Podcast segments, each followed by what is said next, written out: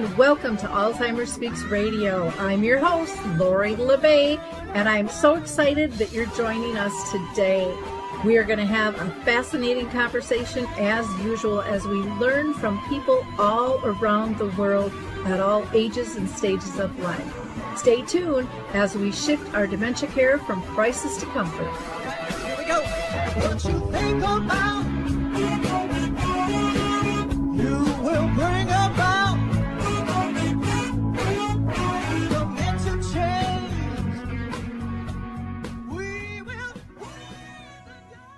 Well, hi, everyone, and welcome to Alzheimer's Speaks Radio. I'm your host, Lori La Bey, and I'm thrilled you could join us today.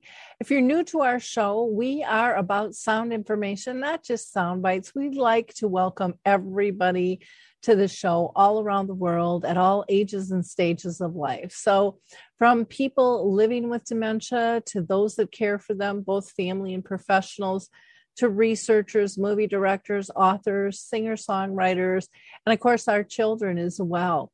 The only thing we request is that we have a responsible adult conversation on the show. And we have not had a problem in that in over the decade we've been doing this. So if you are interested in sharing your story or thoughts regarding dementia, please reach out to me at radio at alzheimersspeaks.com.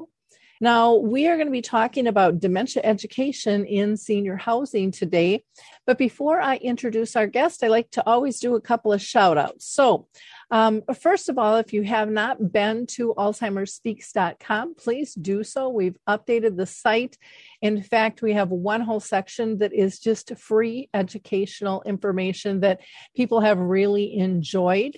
You can also click on our book tab because Betty the Bald Chicken Lessons in How to Care, a children's book, uh, is now available both in uh, soft and hard copy. And if you want a program around that, we we do that as well. You can find more information out on that book tab. Let's see. I also want to tell you about a couple of public presentations I'm doing. Not everything is public, but um, this one coming up is going to be on May 17th. And also June 10th, we're going to be doing a screening of uh, A Timeless Love, which is a a film about a family and kind of community's journey uh, supporting somebody with dementia. And if you are in the Andover, Minnesota area, that's where we're going to be in the Andover YMCA. And this is sponsored by Arbor Oak Senior Living and uh, also Cedar Creek Senior Living. And then, of course, the YMCA in Andover. And you can call for more information 763 230 9622. And this is a free event for people. So just so you know that. If you are doing work in the arena of dementia, you might want to check out MODS Awards as well. Applications are open until May 15th. And if you're an individual, you could win up to $5,000. And if you are an organization, up to $25,000. And this is for work you've already done. And there's no requirements on how you need to spend uh, spend those dollars at all. So it really is truly an award. They also have um, Mods Ventures, and Mods Ventures is about uh, funding seed money for brand new ideas. And they are looking really at late stage innovations as well as general innovations.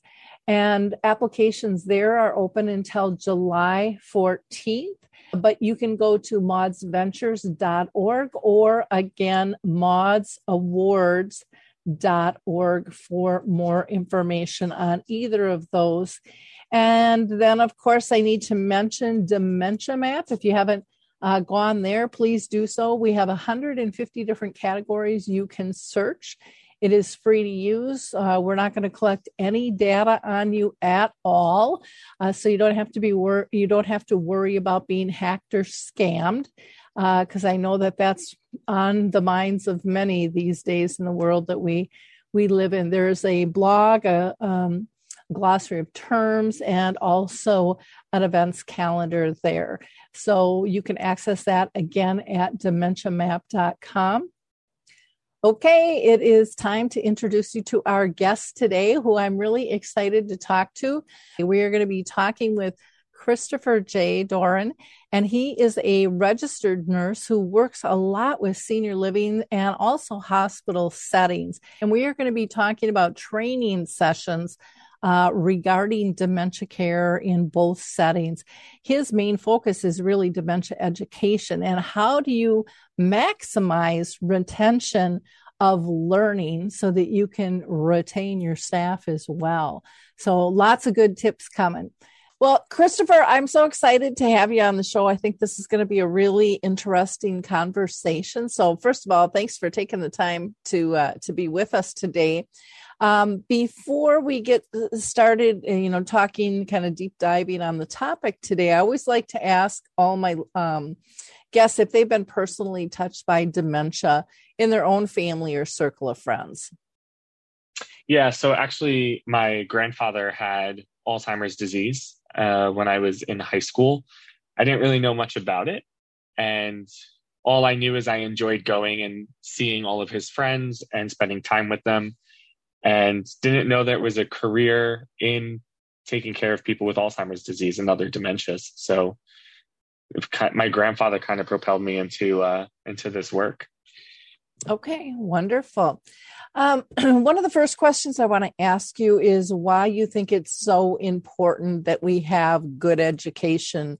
You know, being in the forefront of of all kinds of senior living in the in the industry education is something I'm very passionate about. So passionate about, I went to get my master's degree in it. Um, and what I have found is that, as Henry Ford says, the only thing worse than training your employees and having them leave is not training them and having them stay. and I found that to be so true, especially with certain companies. And what's really fascinating is the cost. So the average cost of training is approximately one thousand $252. This is according to the Association for Talent Development. And then the average amount of hours spent on training is about 33.5 hours. Uh, what's even more fascinating is to replace someone who, whether they quit or are terminated, replacement costs for a nurse are about $40,000. And then replacement costs for regular turnover of a frontline staff is about $5,000. And that's due, that's uh, from the Sasha Corporation. And so when you talk about the cost or having someone who's not trained and then they say, hey, you know what? I don't feel like I have the tools or resources and they leave and they feel they could get better training and promotions elsewhere, it actually costs the company a lot of money to do so. That is so critically important in this day and age where, I mean, employees are like a revolving door. I mean, most of us in the industry don't even know who's where anymore because it, it's just like flipping pancakes out there. Um, and so I'm surprised really that this isn't looked at in a much stronger light um, because I think when people are educated too, they're happier at their job. They're, you know, it's more fulfilling uh, when they know what they're doing and, and why they're doing what they're doing, because I think that can be such a frustrating um, point for people.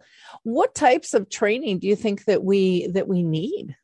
So that's a really good question, and I think one of the things I thought was really fascinating because I love statistics. I'm kind of a nerd that way, and uh, the University of South Florida published some a really interesting article, and they talked about how those who did go through training, extensive training, um, they found that those employees had a less turnover rate, 59% lower staff turnover rate. They saw that staff were um, had more positive attitudes. They weren't having sloppy work. They weren't showing up late. So there was really good production produced from training well. And so what most senior living um, I, I, shouldn't say most, but a lot of senior living companies, what they've decided to do is go to a computer based training program. Mm-hmm. And then it's just a click off a box to say, hey, you know, we got the training done. And the truth is, most staff members can click through the trainings, answer the quiz based on prior knowledge. So they're not really learning anything. Mm-hmm. It's just a click off a box. And what the research tells us is actually, in order for a computer based training program to be effective, there actually needs to be a conversation afterwards, a live conversation. So it can't just be check the box and be done. You actually have to engage the learner, um, in this case, the staff member, and get them engaged uh, based on that computer training program. Uh, some senior living companies have started rolling out these sensory programs where they put on these gloves that make them feel like they have like arthritis or or not able to have good dexterity. They wear the goggles that change their peripheral vision, and they wear um, hearing um, or headphones to kind of um, simulate what it's like to have different types of dementia. And those tend to be very effective. We see that in all the studies regarding role playing. It's very effective for reducing anxiety, because um, you you know if you have a staff member who's anxious about engaging with someone with dementia that could be concerning. Um, but what we really need to see is more workshops more case studies uh, more role playing and realize that when people learn um, we learn different than children. So children are motivated by extrinsic factors meaning that they care about um, rewards. They care about candy, getting a pencil, getting a star on the board. We're adults, I only want to learn it if it's going to apply to my job and it's going to make my life easier. Mm-hmm. And I think sometimes we don't really do a good job of emphasizing that when we train staff, particularly when it comes to dementia. And what they also found is lecture is the least effective of all. I think we only retain, according to brain based learning theory, like 10 to 15 minutes of lecture. And then after that, it's out the window. So we really need to engage our staff and we need to see more of that in the senior living industry. You know one of the things that that i do and i don't know if i don't know if there's been any studies done on this because i've been involved in the sensory stuff and i did that even before the games you know came into play. And um, i would go into the high schools and stuff and even teach teach that there because so many things are applicable all over in terms of perceptions and and really try to try to get the kids involved and then i've i've done it in communities as well but um, one of the things that I found interesting was even with the sensory stuff, I had gone through the same training three different times. It was it was exactly the same, you know, except you know I'm in a different space. My mom's been living with dementia for years and years when I was going through this, and the third time, it still rattled my cage to the point I left without my purse, you know, because it was so, it, it had me so disoriented and stuff. And I, and so I, you know, I really think getting people involved on that sensory level is really important. But the other thing that I do is I call it emotional based training. And I'm a, very mm-hmm. much a storyteller because I personally think that, and, and I would love to hear your input on this that people don't change what they do and until they feel the need to make the change. So memorizing stuff, you know, just for the test. I mean, people will, re- will retain it just to pass the test and then you know, it's it's out the door many times. But if they really feel like oh my gosh, this will make a difference, I think it pulls them back to the root of why they got in the position in the first place was they wanted to help people. And I think we've, it seems to me like we've gotten away from all of that. Yeah, so you're actually um, really diving into a theory that was founded by some uh, a guy who's still alive. His name's Eric Jensen. Um, he founded Brain Based Learning, mm-hmm. and what he did through looking at different uh, studies of the brain and how the brain comprehends information and retains it is that people are we're emotional beings, mm-hmm. and so we need an emotional connection to learn something. Um, when we have an emotional connection to something, it actually is more tangible and actually is retained in the brain uh, more readily and more frequently when compared to not having an emotional connection to that um, whatever we're learning about. And so that's that's really important to really understand that um, emotion plays a huge role in the the ability to not only comprehend information but then take what you've learned and apply it and use it in in your day-to-day work and and life in general. Oh interesting. See i i took it from the spot because i'm not a researcher at all. And i i just remember looking at things like you know we didn't stop smoking or we didn't start wearing our seatbelts until the kids were like tugging on us going hey mom and dad you're mm-hmm. important to me you know and then people started looking at things different because it came from the it came from a heart centered spot instead of just uh, just a logical thing i mean we can hear a lot of times the statistics and know what's good or what's bad for us, but we still don't always change our decision making process in that. And so that's really interesting. The other thing that I'm interested in hearing from you too, because I'm a firm believer in things need to be simple um, and implementable. And so often I think, I mean, I've gone to a, a ton of training where it just seems like it's way more complicated than it needs to be. Um, and I don't know if you found that or not. Yeah, and I think one of the major things we have to realize is who who is the audience? Who are mm-hmm. we educating on this topic? And so if we're having a room of people who are performing one task, you may present the material very differently than if you were presenting to people who are researchers, for example.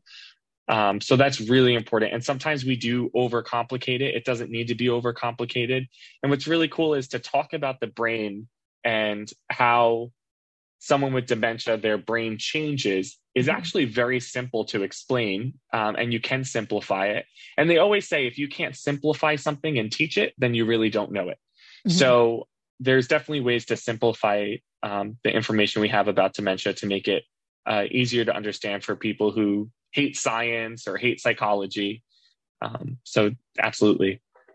Yeah, one of the things uh, that I have found from that kind of emotional based piece, and this has been really interesting, uh, just when I've personally done training, is you'll get you'll get some people that just don't like to go to that emotional level at all, and their discomfort is so strong that they just they don't want to listen to it they don't want to hear it because they just want it black and white because it's easier for their brains to sort things out that way kind of getting back to knowing your audience um, in terms of of what they like. But yet i found they still don't always take it in and really um, replicate or apply because and again this is this is my my spiel that when you when you're missing that kind of emotional connection um, to to the why it loses a lot in translation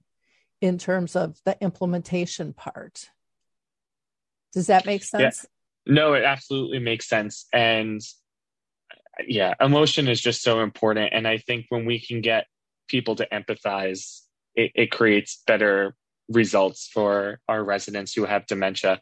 I think about um, a phrase that used to annoy me, but it makes so much sense. It was, uh, you can pay us to do the work, but you can't pay us to care.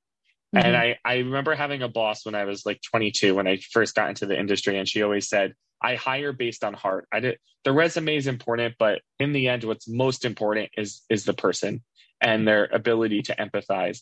And there are ways to get someone to empathize with someone who has dementia, but then there's people who really just do, are not willing to empathize or don't want to learn how to. And those people may be your best workers. They may show up to work on time, um, but in reality, they're not good for your community because they're not really bring, bringing anything emotional to the community. It's all just task oriented. Yeah, there was a, a group, and I can't remember exactly where it was. I, I can't remember if it was Australia or the UK. Um, I'm thinking it was Australia, where they're training. And of course, we could not get by with it in the States here, but they don't do dementia training, they do vulnerability training. And so everyone has to come clean with what's, you know, what are they really vulnerable about? And they said, you know, uh, staff all get really emotional. Some of them break down and cry because they've never told anybody. But their whole philosophy was this is, you need to feel vulnerable because you have to understand where our clients and residents are at. They feel vulnerable every second of every day. And they said it also helped really build um, the team because they knew each other better and nothing was really hidden from the residents either so if the residents knew that a, uh, you know a staff was having a problem it allowed them to participate and support them as well because they had still a lot of knowledge and a lot of heart-centered um, care to be able to give and i thought that was a really really interesting from an approach standpoint. Have you seen anything like that in the US? Well, the only, I mean, in terms of senior living, not really. Uh, I think that's a really fascinating concept only because Brene Brown, who who mm-hmm. I love, talks about the importance of vulnerability. A lot of people think Brene Brown is a motivational speaker, but she actually has her doctorate degree and she does research on vulnerability. And vulnerability is so important. She does uh, I I was listening to one of her talks and she talks about when she goes into these huge companies because they want a motivational speaker. She talks about vulnerability and she says in order for a company to be successful, the employees need to be vulnerable. And then in the same way, in order for our staff to be successful in engaging with someone who has dementia, they need to be vulnerable, vulnerable to how they're feeling. Um, Naomi Feil uh, validation mm-hmm. therapy. She talks about this too. You have to acknowledge the emotions you're feeling before engaging with someone. You acknowledge that, okay, this resident is making me anxious. This resident is making me angry. Uh, but I'm going to go in there knowing the feelings I have let those feelings go and then take on the emotions that this person with dementia is experiencing so I can help them out. Uh, so we definitely have to be vulnerable. And I, I wish that we did teach that more. Yeah, and and I think it even expands more. Um, and this is my personal preference, but I think we need to do not only training for the resident, but for the families that we deal with. Mm-hmm. And when we don't give people permission to feel, and let them know it's normal. I mean, you know, and emotions aren't good or bad. It's our reactions that can get us in trouble with all of that kind of stuff.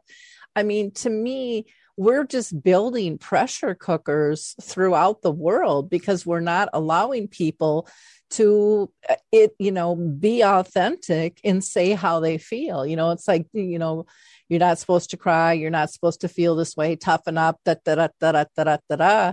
and yet we all have those feelings and we know what it's like to be told you can't act that way you can't feel that way um, and it kind of makes you feel like a reject you know like you don't fit in.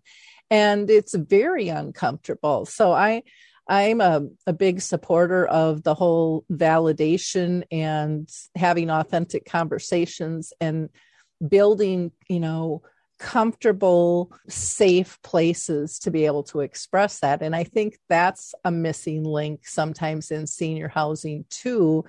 Um, and and even in our workplaces today for let's say family caregivers they don't feel like they can even talk about their caregiving journey or how exhausted or frustrated or sad or whatever it is because they're afraid they're going to lose their job and I think in senior housing that can apply as well with with staff and with family in terms of it's just all gotten so awkward out there um, in terms of people being able to really express themselves.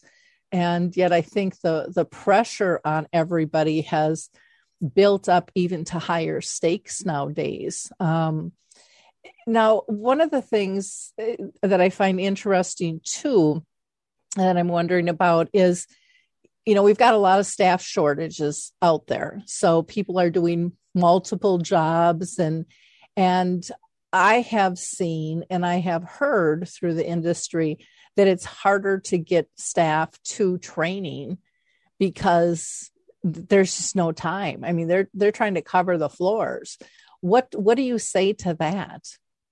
So yeah, so that that's a very valid concern, and it's something we are experiencing in the industry industry right now. And so one of the the things we can do is if you're going to do these computer based trainings, mm-hmm. you can have a town hall. Most um, most senior living communities have this town hall they do monthly.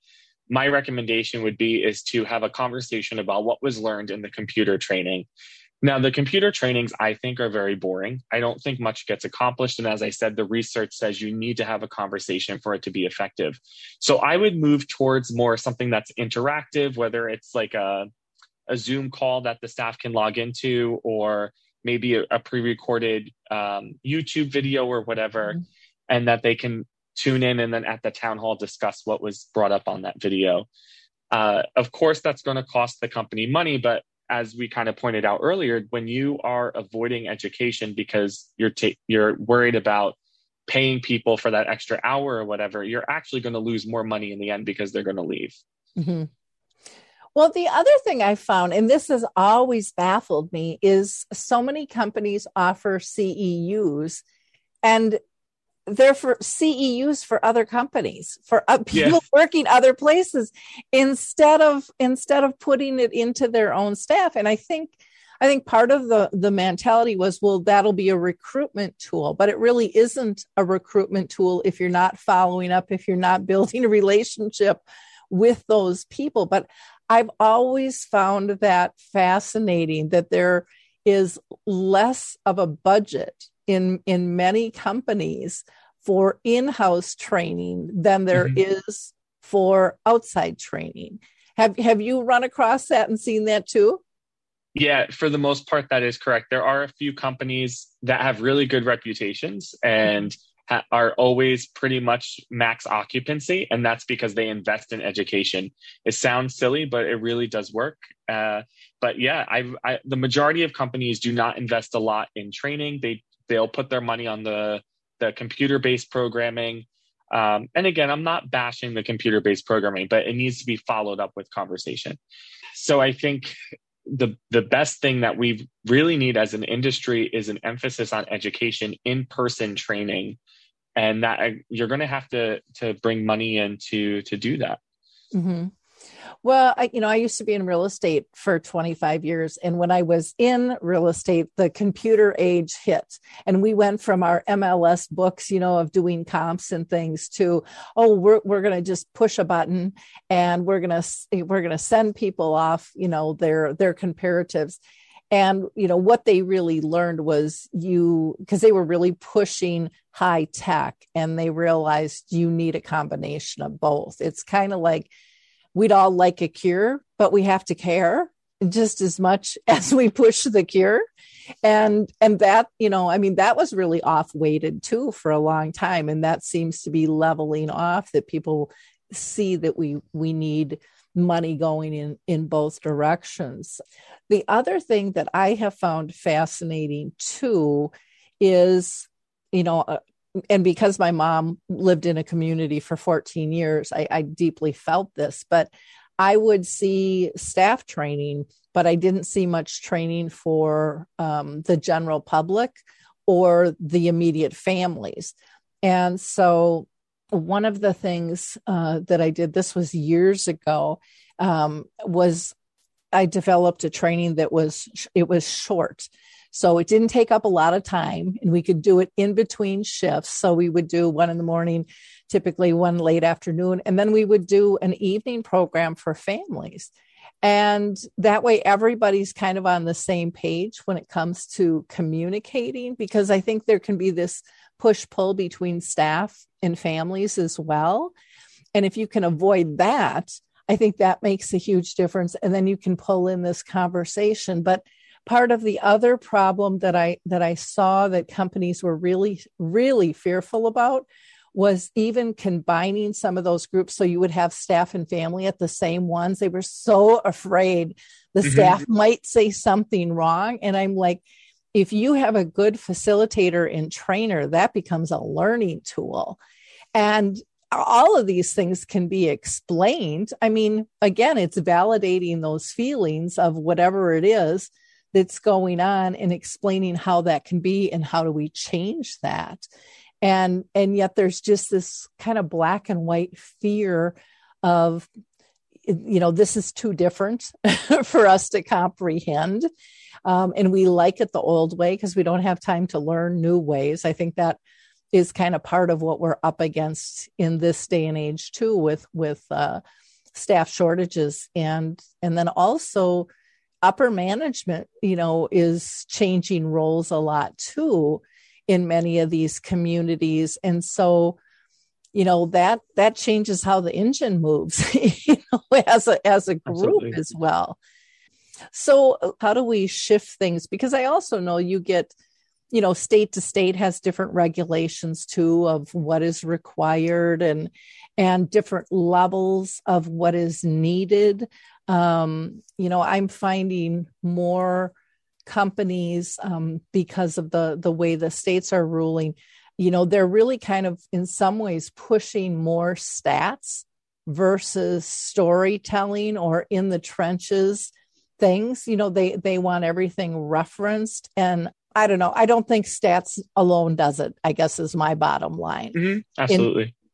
In, and so I think we're hurting ourselves in the long run by going that route too, because now it is kind of black and white in a memorization. I mean, it's kind of pushed to that. And then when you apply that to to the computer learning on top of it without the conversation behind it, I, I don't think the learning is as deep. Yeah, absolutely. And one thing I, I was just thinking about when you were talking too is if you're afraid of what your staff is going to say, maybe they shouldn't be working for you. Mm-hmm. I I mean that's that that's always something I thought was funny because uh, I had someone raise that concern once when we wanted to do that uh, with the weekend training we were doing with families and staff, and I remember just thinking, well, if you're nervous about what the staff are going to say, then maybe they shouldn't be working in this building. Yeah. Um, so yes, and and um, I I do think that with everything that's going on, there there is this emphasis and need for families in the community to get this training, uh, and I do think that there's ways to do it that are going to protect your company's integrity uh, mm-hmm. because I think companies are afraid of being bad bad um, bad mouthed in those types of settings. Uh, so, but again, as you said, you need a really good facilitator uh, who knows how to run a training, which is always my push when I when I see people who are in charge of trainings. Usually, they have no educational background for doing trainings, and it doesn't mean you have to get a master's degree like me. You could be someone who's gone through training to run or facilitate. Mm-hmm. Um, but you know, you really do need someone who's really good at designing those.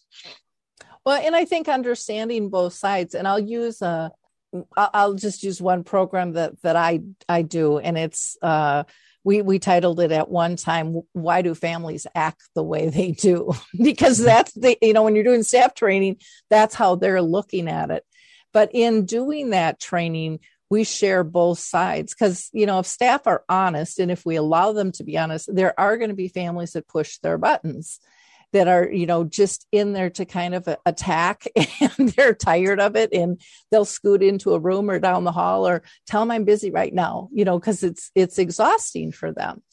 But they're on the flip side families look at staff that way too you know? And if we don't understand the psychology behind the mentality of why people act the way they do like for example i always say you know what people are forgetting is that families don't trust you when especially when somebody first moves in. They don't think anyone can give any better care than what they did. And the only way we know how to fix a problem is to find the problem. So when they show up they're looking for the problem and they think they're helping. And it might be that the person you know like the housekeeping just left the room and the resident ripped their bed apart and threw a couple Kleenexes on the floor within five minutes of them coming. And they're thinking, oh my gosh, they're not taking care of this. This isn't supposed to look like this. And so then they go on a rampage, not understanding how it got changed or why it got changed. And so I, to me, I think all those things are really healthy conversations again, because it gets to the emotion behind our reactions. And and then people can understand oh yeah i've i've done that too. Now it makes sense or in it and i think it helps lead people to even how to explain something to someone. You know we get so i think micromanaged in a lot of ways that we've gotten so task oriented that we forget about if it's the feelings of the residents our, our team members or family members or potential clients, you know, we're forgetting that whole piece about their whys. And and I think that's so so important. Now, have you seen some like great examples of training in in senior housing?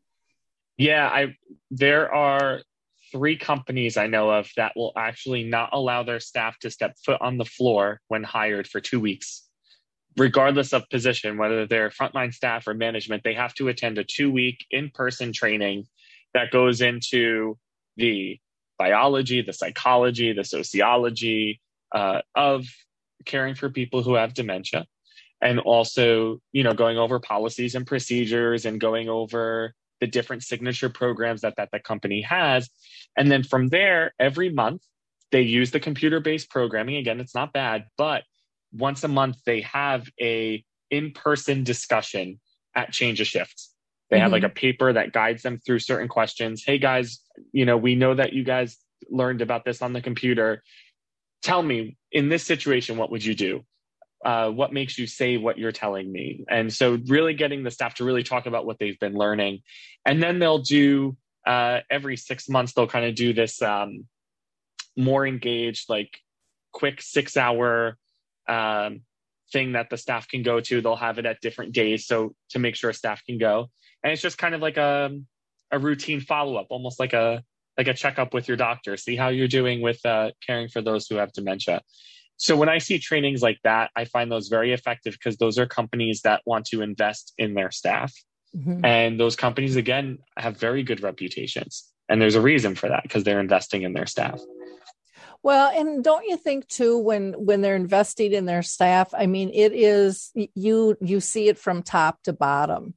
You know, some some companies will only invest at certain levels yes. for, for mm-hmm. training and then the message it's not consistent and and i think that that hurts and i i love you know when you're talking about and then they get together to meet because people can say hey this worked or this didn't work right. you know or they can share what ha- you know a lot of times i think when people are you know logging stuff it's all negative and we're not logging the good stuff you know right. and the things that have you know brought joy or calmness to to the resident to the family to the staff. And we should be sharing that good stuff too um, with everyone else. But you know there's not enough time in the day if it's if if you don't have a procedure or an openness to share those types of things yep absolutely absolutely there's a, a company that i know of that did a really cool thing when they did change a shift um, or they were having staff meetings, they mm-hmm. allowed mm-hmm. one of the frontline staff to run it,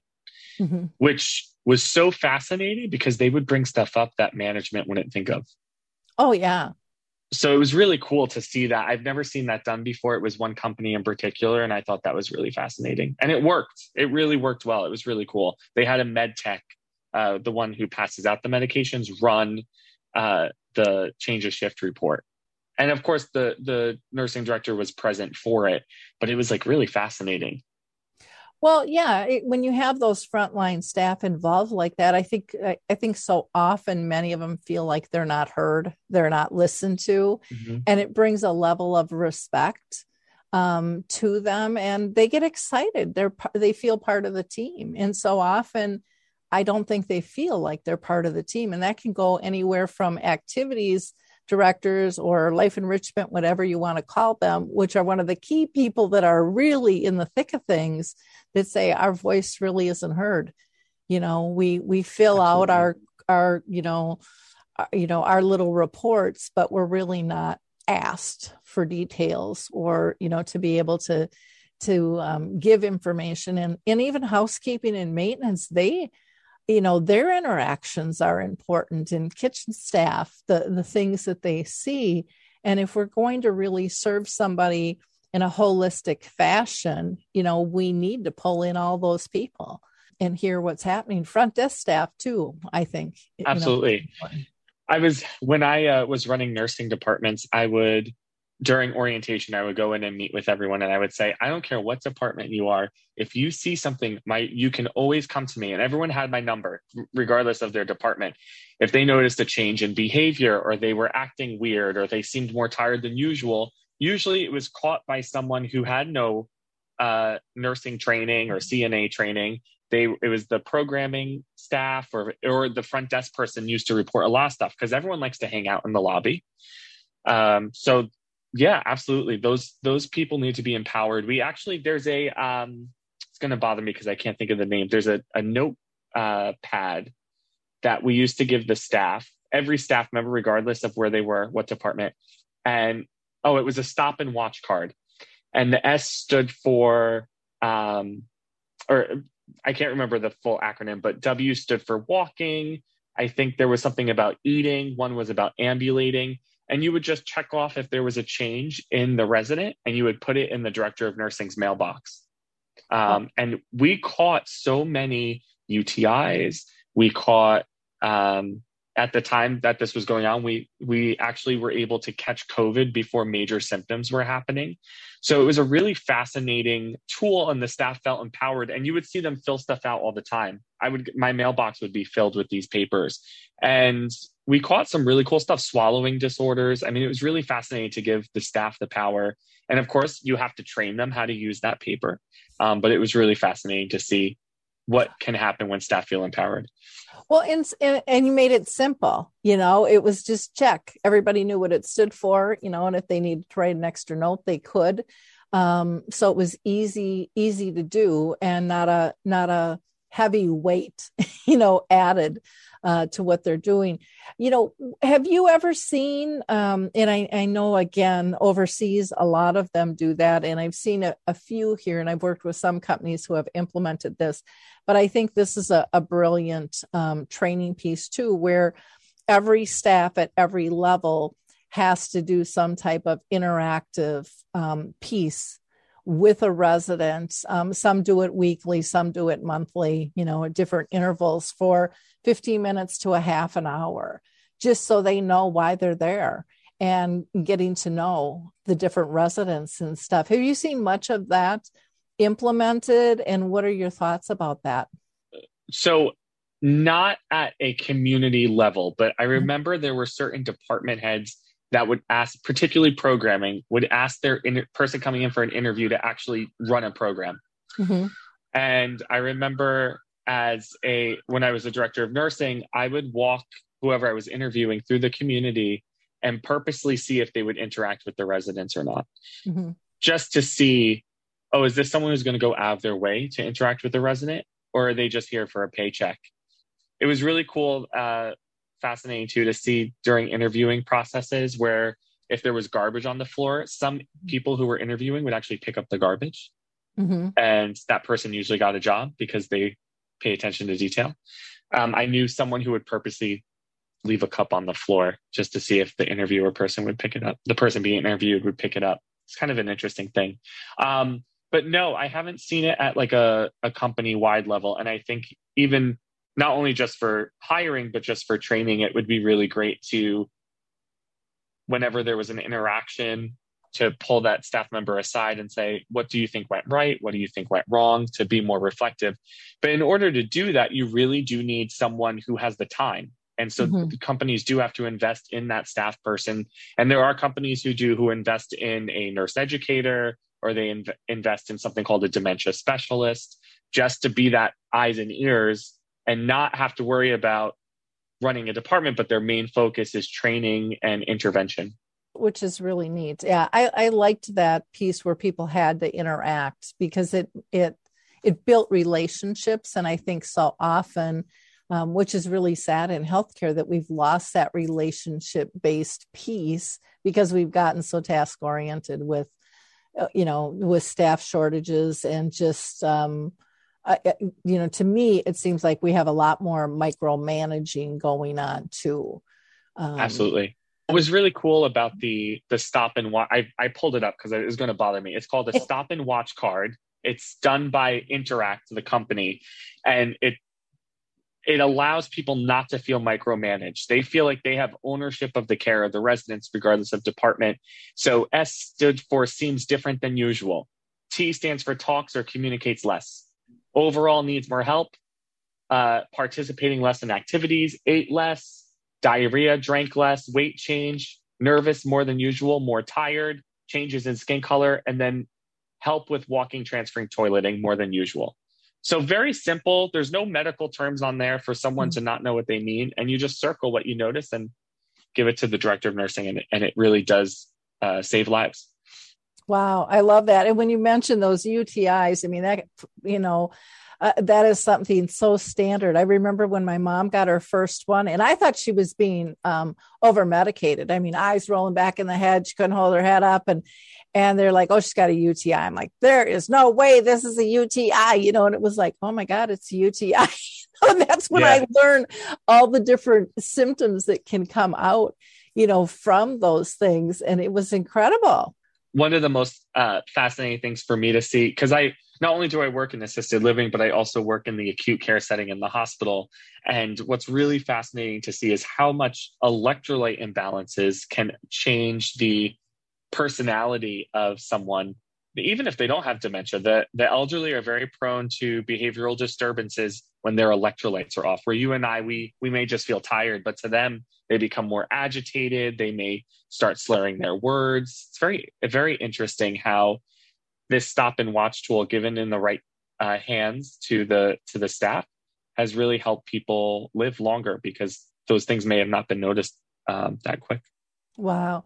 Well, and like when it comes to, you know, uh, uh, not being as ambulatory or the imbalance, I mean, we all know when there's a fall, boy, that can be the turning point for someone's health and, and are they going to bounce back or not if it's if it's a hip or a leg or a crack to the head i mean all of those things are so so significant and then you know if they need surgery then you have the anesthesia you know piece that pops in especially with dementia that can really change things up as well so there's there's so many great reasons to use uh, that type of tool. I, am so glad you looked that up. That's that's fantastic. So one of the things I wanted to um, talk to you about too is how how do you encourage you know companies to make some of these major changes when costs are so tight out there? I mean, you you hear about so many communities kind of on the brink right now. And I know in Minnesota, we've got, you know, nursing homes, skilled care that are just on the edge of are they going to make it or not? And, you know, ever since COVID, I mean, things have really tipped tipped the scale a lot. Yeah, this is a very complicated issue, particularly because we're seeing people staying at home longer than they usually would would so they're coming to our communities sicker yep um, and declining faster on top of that, as you noted, occupancy has been a huge issue for many communities because no one wants to come, especially after COVID. So, my advice for communities who want to invest in education but are concerned about finances is instead of hiring an educator per community, um, depending on what your state laws are, mm-hmm. obviously, um, assisted living, there's more leeway with this, but you can hire like an, a nurse educator for the company who can train a designated person at each community to run these trainings. And maybe that nurse educator, or it could be a health educator, um, goes to the buildings, checks up on that designated person, sees how they're doing, what support they need. Mm-hmm. And then the question also becomes is looking at your line items and seeing, okay, where could we cut to put money into education? Mm-hmm. Do we I one of the things I really found fascinating, and this is getting into like budget stuff, but when you look at finances for marketing and marketing on paying for apartments.com, for example, um, may work for like an independent living setting, but is there a way not to market that for assisted living? Eh, particularly in like New Jersey, or for companies that are referral based fees uh, do you really need those? Like, actually sit down and look how many referrals are you getting from these sources? And if you're not getting many, then maybe it's time to cut funding to that referral source and invest it in education. So I think a lot of this kind of looking at the budget is really seeing what's working and what's not. And you have to be honest with uh, what's not working. Yeah, and I think there are a lot of these referral companies that that I mean, some of them are are spending thousands and hundreds of thousands, and even large companies millions of dollars with these mm-hmm. referral fees. And you know what I've heard from companies is we can't afford to not be on there because they feel like they won't be known.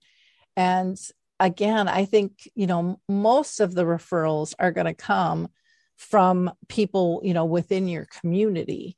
Um, and you know word of mouth costs nothing you know? So if right. you're building relationships and you're giving good care and you're educating the families along with your staff um, that can change everything. But again it's a whole shift of mentality and purpose uh, you know of of where things are going. Because I, I know i've i mean i've been on a zillion tours probably just like you have been. And so many don't educate why they do what they do.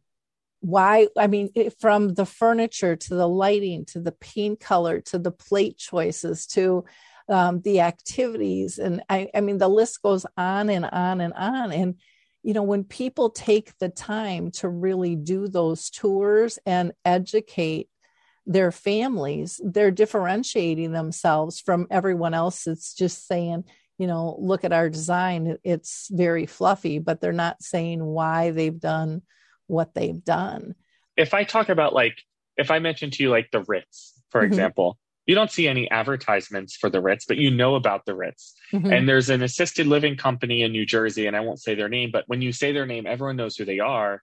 They have a very good reputation, but they actually don't use referral services mm-hmm. because they don't need to. And they're one of the companies that really invest in education. Mm-hmm. So I think there is a really um, there it is very possible to not need to use um, referral services if you have a, a good enough name for yourself. Um, no, again, referral services have a place. I'm not saying they don't. Um, they do help families kind of navigate. There's some companies that are really good at helping families navigate. So I'm not saying to, you know, that all referral services are bad, but there are ways to cut to to cut um, and redistribute that finance to education. Yeah. Well, I, I think um, I again, and I think this has to do with the the day and age of of computer and high tech where everybody thought, well, we have to be placed here and we have to do it this way because this was the pitch that was given and it'll lessen our, our staff time. But again, who knows your community better or who should know your community better than your staff and your residents and the families, you know, that have placed a loved one there. And, you know, I used to be in real estate for 25 years. So I worked a lot with helping families transition. And to me, that was just absolute key in really understanding who is your company at all levels and how how are you going to serve instead of you know these these are the fees we charge you know for for everything this is what's included and this isn't um, i i had a uh, program the other day which was really interesting and we were talking about even the questions that are asked um, of families, you know, to get to know a resident. And typically it's about, you know, what do they like and, and you know, what don't they like, those kinds of things. And, and then as staff, we answer them in task form.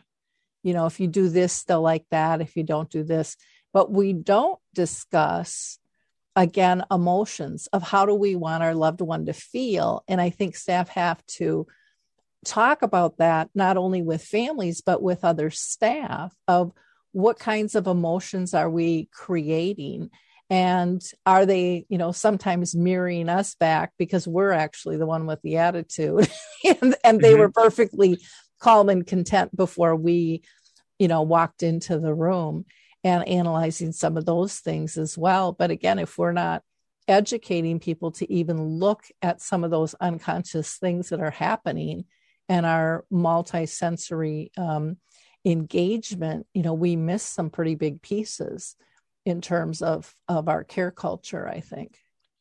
I'm thinking about a couple residents I've had, and they liked particular foods, and so one of the things that would be said is, oh, if they don't want to eat, they'll always eat a cheese blintz mm-hmm. or they'll always eat uh, a hamburger. They love hamburgers.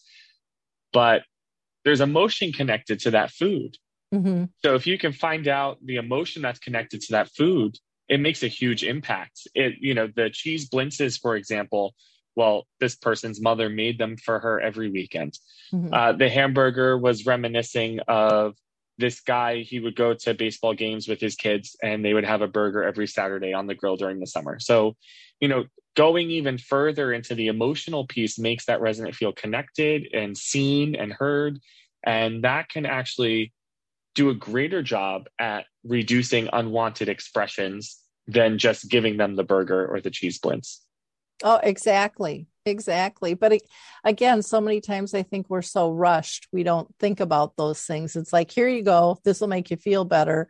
And then we're off to the next person. Kind of like uh, the the the med tech a lot of times they'll say you know they're giving one person the pill while they're looking for the next one instead of engaging right. the person when they're when they're giving the giving the pill and right. um, but we've we've trained people to to do their jobs that way you know because the time crunches is out there and so it's nice to see i know like when i go on tours and things like that to, you know one of the things that i love the best is i love it when staff stop and talk to every resident you mm-hmm. know they don't miss a soul and it might just be a hi or a hug or you know whatever it is or a, a short conversation or they introduce me to that person but to me that says they they get their job they know the importance of engagement that also when you're talking about the med pass that mm-hmm. was an issue we had in one building and what we found was uh, of course with talking with the doctor but if we change the times so mm-hmm. that there's enough time to spend time with the resident you had it created such a difference so we realized that it's most times the computer automatically schedules medications for 8 or 10 a.m. automatically. It doesn't take into account whether the resident wakes up late. It doesn't take into account that the resident used to take those meds at night because some meds you can take at night. Mm-hmm. Uh, so it's really getting to know the residents and then adjusting the med times so the med tech has the time to interact with the resident and not feel like they have to get all these meds passed within that. It's like a, I think, a two hour window so mm-hmm. if it's mm-hmm. an eight o'clock med, you have from seven to nine to give it, which is even more interesting because in the hospital, you actually have a greater window to pass meds. Oh, really? Yeah. So it's actually kind of a fascinating thing because I remember when I transitioned to hospital work, I was like, oh, there's a lot more time to give meds. Mm-hmm. I could spend more time with patients. That's amazing. Um, so I think that's com- something communities should definitely look at as well. Yeah. Oh, interesting. So, uh, you know, in terms of assessing how somebody's learning, how do you how do you actually go about that? So, there's a couple ways. Uh, the most uh, the most credible, I would say, is doing a pre and post exam. Mm-hmm. It could be like five questions. It doesn't need to be anything crazy. See what the knowledge was before and the knowledge after. And then when you're talking about the real nerdy educational stuff, there's something called Bloom's taxonomy. Bloom's taxonomy was created by this guy, Benjamin Bloom, in 1956 with a couple collaborators. And he found there's a hierarchy to knowledge and expression of that knowledge. So the, the, the most basic one would be remembering. I mm-hmm. remember that Alzheimer's is a type of dementia. Um, then the second one is understanding. I understand that Alzheimer's disease is an accumulation of amyloid plaques and tau tangles. Okay, I'm just like regurgitating information, right? But where it gets really interesting is when you move up that knowledge scale towards analyze, evaluate, and create. Someone who really understands and you're assessing that they understand this knowledge is going to produce new work. Meaning, I know that Mrs. Smith has Alzheimer's disease. I know that she has uh, cellular death because of this and that she cheese blintzes are an example. I know that she loves cheese blintzes. It reminds her of her mother. And Mother's Day is coming up and she's going to be triggered. So I'm going to bring her cheese blintzes and we're going to reminisce about her mother. That's actually creating a program, uh, like a one to one programming visit. And that's telling us, uh, like an educational assessor, that, oh, this uh, staff member understands the knowledge that they were taught because they're actually creating something with that knowledge. And mm-hmm. that's really where we want all staff, regardless if they're a housekeeper or a nurse, to create something with a resident as opposed to just regurgitating information. Yeah. Yeah. I, I think that's so important. And, you know, to me, it's just getting to the why. Why are we doing this? You know, why is it important? Right. And um, I think so often we don't we don't ask why. We just ask what. Right. And and then we're we're missing a lot there. Um are there some examples of successful programs? I mean you you had mentioned that you know that there were three i think it was three companies that you said just do an exceptional job. And i don't know if you want to share those names or or not in terms of um, what they're doing and how they're doing it? Sure. Um, well, there is a, a, company in New Jersey that actually has like a learning university. Um, mm-hmm. So they, it's it's dedicated to training. They will actually bus every staff member, regardless uh-huh. of position, to the corporate office for training. Mm-hmm. And each staff member can sign up for corporate trainings throughout the year. So this company really invests in that. Um, when we talk about that company, they have someone who oversees education. Like that's mm-hmm. their sole purpose for the entire company. So you you really any dementia training program really needs an educator. Mm-hmm. Again, there are different types of ed- there's nurse educators, there's health educators, but someone who understands curriculum design, implementation, learning theory, and assessment of the learner is really important. One of the things that I also found to be very effective, and it sounds silly, is providing food. Not mm-hmm. only does it send a message of, hey, we actually care about you and we're willing to spend money on you, because staff really do like that. Um, we used to provide like bagels and fruit for breakfast, and then we would order lunch in, whether it was like Chinese or, or pizza um, and salad. And then trainings should be longer than like a, a five hour training. I mm-hmm. remember one company, their uh, onboarding training was five hours. Mm-hmm. And I remember thinking, this is this is why there's such high turnover. Uh-huh. there's the training was five hours. That was it. Yeah. Um, they covered everything they needed to cover because they checked off the boxes. Mm-hmm. Um, and they actually, for the exam, the post exam, they went through the exam together, and the person running it just told them what to circle. And I remember, and I was in this orientation before I was in management, and I was like, oh my gosh, this just doesn't seem right to me. Um, compared to other companies that will take their staff out for a few days, up to two weeks. Uh, mm-hmm. So 10 uh, eight hour days. Mm-hmm. Um, and do different types of trainings with them. You see a much different um, outcome when you do that. I totally agree. Totally agree. And I think, you know, even when you mentioned like the food, again it was just a respect for them that they feel that they're that they're valuable to the company i, I mean it's a minor detail or transporting them like you said um, so it's one less thing that they have to worry about making it is is simple and is really rewarding and respectful um, to their schedules yeah. and to their lives um, I, I think makes a huge huge difference we also used to give like um, on the tables because we everyone was sitting in tables so they could interact with each other. There would be like candy in the center. We had you could get up and get a drink. We didn't want you to feel like you were stuck in a seat. And then giving like the the what do you call it? The like the branding. So like the pen with the with the company logo and and a bag and they all everyone got a binder with everything in it and they could write in their binder and it was it was printed in color. Like it was pretty. It wasn't just like photocopied in black and white. So like really putting the effort to say hey this education is really important. We're investing a lot of time and energy into it and you guys should as well. And they feel appreciated. Oh this it sounds silly but getting a, a, a very nice binder in color in mm-hmm. like a, a, very nice paper texture for the mm-hmm. papers inside that like speaks volumes about the company that you're working for oh i, I agree i i totally agree and i think um, I think staff nowadays don't don't feel that respect as much as they used to you know yeah. that, that, they're cared for and they're supported and that this you know we're not putting you through this just because you know the state says we have to but we know we're going to be providing a better experience not only for you but for our residents and everyone else who walks through our door you know and that's that's what we're about is providing a, a good healthy experience with understanding. And i also think when you have those types of training people feel more comfortable sharing their experiences where if it's just a, a one and done type thing they're like well they don't really want to hear from me or i'm not really comfortable asking because i don't i don't know if i can i don't know if i'm supposed to and yet yeah.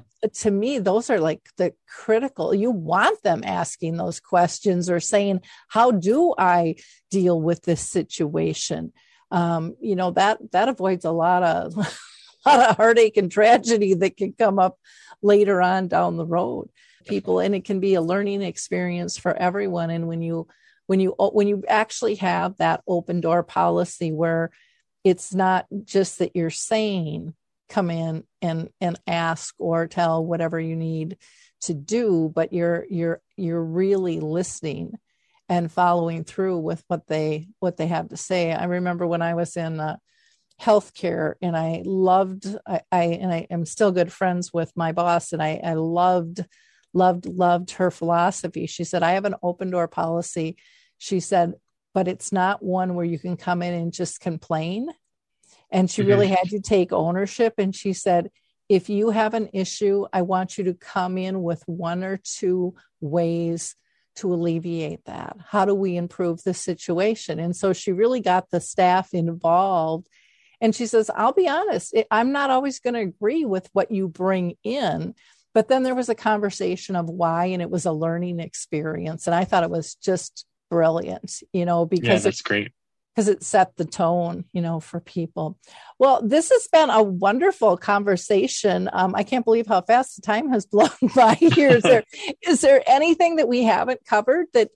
Um, I think we talked about a lot. I, I, you know, this is, as I said, I'm very passionate about education, and I think when you invest in education, the outcome always favors than not investing in education. And if anyone has any questions or wants to learn more, they can always reach out to me because I'm very passionate about it, as I said. And I think one of the biggest uh, things I just kind of talking about, just kind of what you just mentioned, and just to close with this, sometimes when we have staff members who have a desire to learn and they're not causing the drama and they're not gossiping and they have that strong desire to learn, but maybe they're like not producing the results that you've wanted mm-hmm. that may be better than the results uh, the person that's producing all these amazing results but is very toxic for the workplace Jack Welch says this an organization's ability to learn and translate that learning into action rapidly is the ultimate competitive advantage. And i agree with that. Yeah. Well and i'm glad you you brought up about that toxic employee because boy people scatter like rats and it really can ruin a company's reputation and yep. even though they look like perfection i mean if you don't understand what it's doing to the team you are missing out and there's a level of education that you as a manager need to get on board with because uh, that one person is making your job a lot harder and a lot more expensive in terms of budgeting with with having to replace all these people all absolutely. the time as, absolutely as well and that is one of one of the um, i guess biggest complaints i hear from employees these days is why why do they keep a toxic employee you know and i think sometimes it's probably because they're worried about getting sued because their you know toxic employee can be very threatening um, mm-hmm. to not only the other employees, but to uh, the corporation as a whole.